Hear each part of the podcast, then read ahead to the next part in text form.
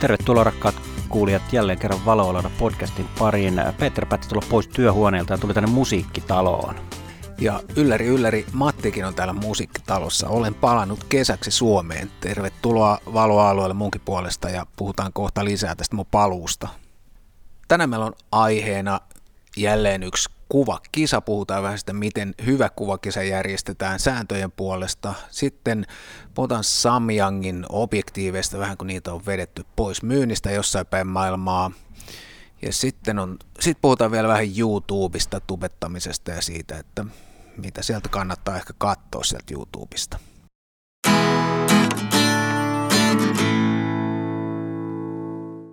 No mun on pakko nyt Matti kysyä sulta ihan, ihan ensimmäiseksi, kun takaisin täällä Suomessa. Tämä on toistaiseksi tietysti kesän, kesän viimeinen matkakuulumiset osio tässä meidän Valoilla podcastissa, mutta mun on pakko nyt Matti kysyä, että kannattiko? No lyhyt vastaus on tietenkin, että kyllä kannatti jo ilman muuta, että se kannatti monessakin suhteessa, mutta jos me puhutaan lähinnä tästä näistä aiheista, mitä tässä valoaloillakin käsitellään näin, niin mä olin sen sulantoblogin suhteen vähän kypsä, mä en enää tiennyt, mitä sen kanssa pitäisi tehdä ja piti päästä vähän siitä eroon ja muutenkin ehkä näistä arkirutiinikuvioista vähän eroon ja kyllä mulla oli hemmetin nastat yhdeksän kuukautta tuolla reissun päällä ja tuli tehtyä sitä sun tätä ja, ja nythän mä aloitin sitten uuden v, sulantoblogin V-loginkin tuolla YouTubessa ja silleen, niin kyllä kannatti joo. No mutta sen kuulostaa hyvältä me palataan tuohon YouTube-asiaan tosiaan niin kuin tuossa alussa Matti sanoi noista aiheista myöhemminkin, mutta sehän kuulostaa ihan hyvältä, että no miltä tämä sää tuntuu täällä Helsingissä? Mä katson, että sulla on takki päällä. Joo, säästä pitää sanoa sen verran, että kesähän on, oli sää mikä tahansa, niin jos Suomessa pitää olla, niin kesähän on parasta aikaa olla täällä ja joo, mulla on takki päällä, on mulla kylmä, kyllä se tuossa kun oli kuitenkin kuukausi tolkulla tuo tropiikissa, niin kyllä siihen heti vähän tottuu siihen toisenlaiseen säätilaan, mutta en mä voi silti valittaa, että täällähän on tosi kauniit säät ja kuitenkin tois kesä, suomalainen kesäpäivä on melkein parhaimmillaan tuo ulkona tälläkin hetkellä, kun tätä äänitellään, että voisin olla vaikka 12 astetta ja vesisadetta ja sitten sit ei ehkä olisi niin tyytyväinen ollut, mutta ihan, ihan hyvältä tuntuu säidenkin puolesta palata kotimaahan pitkästä aikaa.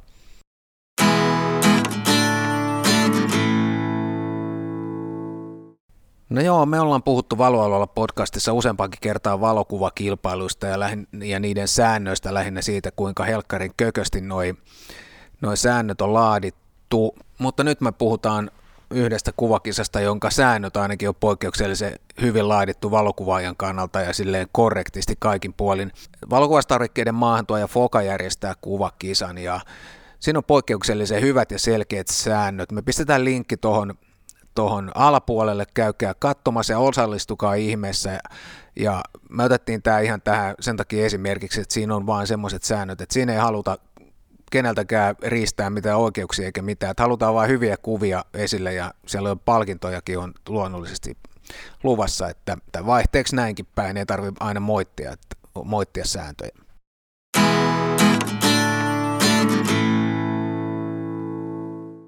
Alkuviikosta liikkui semmoisia huhuja tuolla maailmalla, että kaksi uutta Samyang objektiivia XP50 mm 1,2 ja 85 1,2 vedetään Pohjoismaissa myynnistä sen takia, kun ne muistuttaa ulkonäöltään liikaa Zeissin jotakin objektiiveja. Mä otin asiakseni kysyä täältä Suomen maahan tuolta Focus Nordicilta, että mikä juttu tämä on, ja sieltä mulle sanottiin, että tämä on maailmanlaajuinen juttu, että ne vedetään pois myynnistä maailmanlaajuisesti, mutta sitten mä otin asiakseni vielä kysyä tuolta Malesiasta asiaa, koska sieltä mä satun tuntemaan myös Samyangin markkinoista vastaavan henkilön, ja heillä ei ollut kyllä mitään tietoa siitä ainakaan toistaiseksi siitä, että ne pitäisi vetää myynnistä, mutta tällaista huhuun kuitenkin on, ja Pohjoismaissa ne ainakin on vedetty pois myynnistä, ja mitä tämä, tällainen Peter sussa herättää, kun, kun tällaista, tällaista tapahtuu? No siis mä en tiedä mikä on totuus, mutta ihan jos nyt rehellisiä ollaan, että kun katsoo miltä ne näyttää, niin nehän näyttää tismalleen samanlaisilta ulospäin, ne objektit taisi lähes samanlaisilta, ja tuntuisi niin kuin siltä, että onko sitten Chaissi sitä mieltä, että, että se Samyang on niin kuin liian lähellä heidän optiikkaansa, ja mitä mä oon käyttänyt joskus aikoinaan kauan sitten niin jotain Samyangen laseja käytiin videokuvauksessa, niin minusta ne oli älyttömän hyviä laseja. Että onko se sitten niin, niin, että ne on niin paljon halvempi kuin Zeisit ja kuitenkin niin kuin riittävän hyviä, että Zeissi pelkät omia ei myydä, koska ilmeisesti Zeissilla on tähän jotain ollut sanomista ymmärtääkseni. Saisilta se ilmeisesti on tullut tämä ikään kuin tämä, että he, he kokee, että nämä Samyangin objektiivit, niiden lähinnä ulkoinen muotoilu loukkaa Zeisin jotakin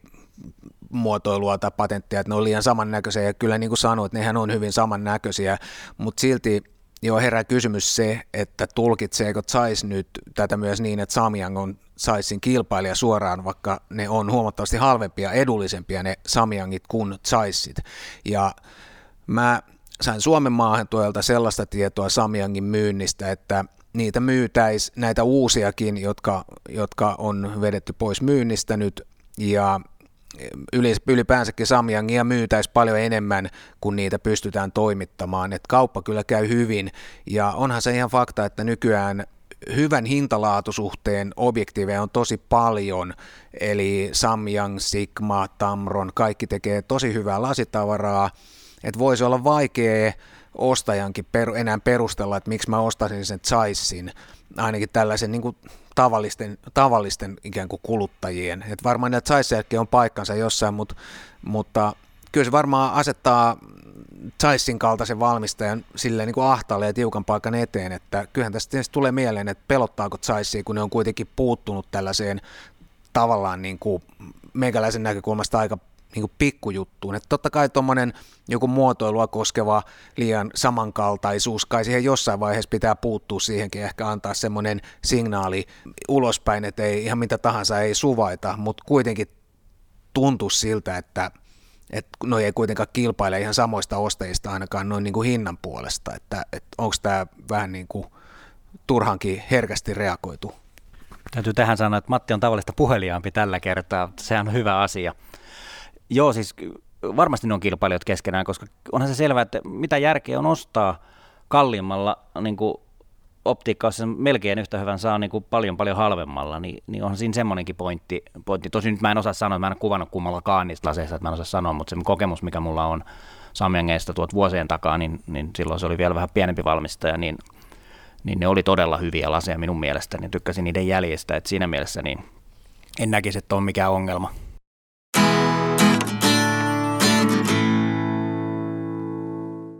No mennään YouTubeen vielä hetkeksi, ja sehän koskettaa meikäläistä silleen tässä läheisesti, kun mä ihan vasta, ihan, ihan vähän, muutama päivä sitten käytännössä aloitin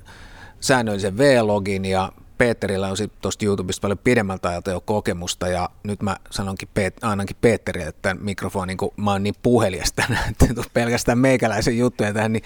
Peter, aloita sä tuosta YouTubesta nyt vähän kertomalla sun mielipiteet. No siis joo, mä joskus kolme-neljä vuotta sitten, mä vois 2015 aloitin, aloitin vlogia, mä tein puolitoista vuotta, melkein kaksi vuotta sitä putkeesta, mulla oli, oli semmoinen puolen vuoden tauko siinä,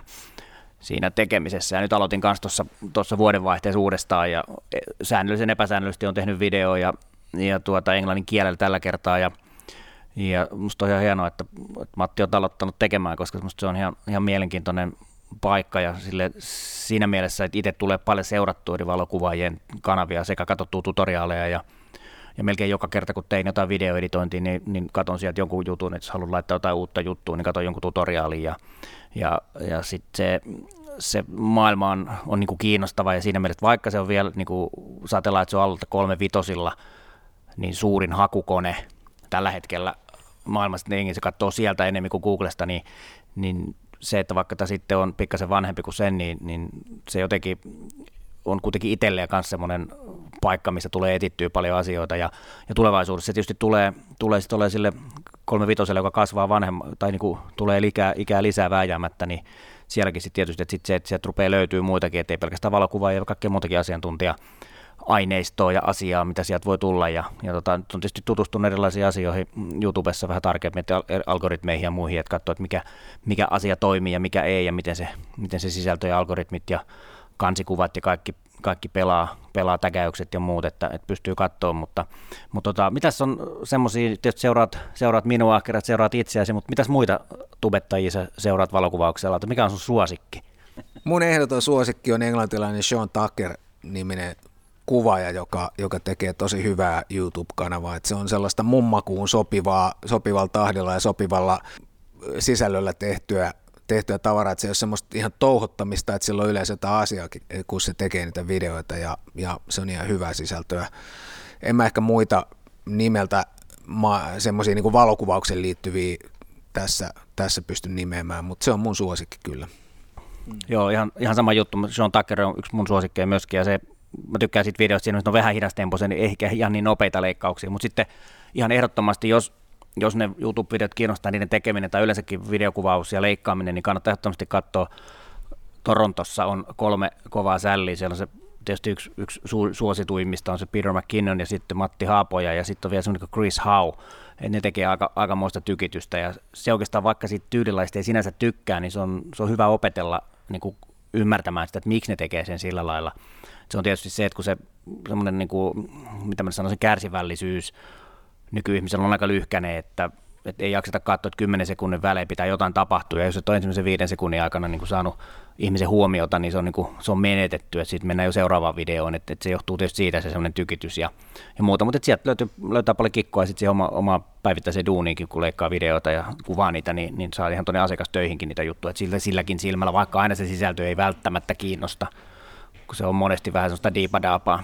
Joo, mä katson samasta syystä aika moniakin sellaisia videoita YouTubesta, joista, joiden tyylilajista mä en välttämättä piittaa, mutta niistä voi oppia jotain muuta sitten ja näkee, näkee vain, että miten muut toiset tekee, vaikka ne tekisin täysin erilaista, mistä mä tykkään tai mitä mä itse haluaisin tehdä, niin siitä voi silti oppia jotakin ja tosiaan näkee, näkee mitä muutkin tekee.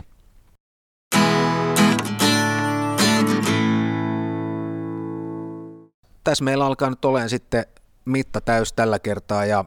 eiköhän me sanota vaan sitten, että moi vaan täältä musiikkitalosta Helsingistä, Matti. Ja Peter kuittaa kanssa, moi moi el, ensi viikkoon.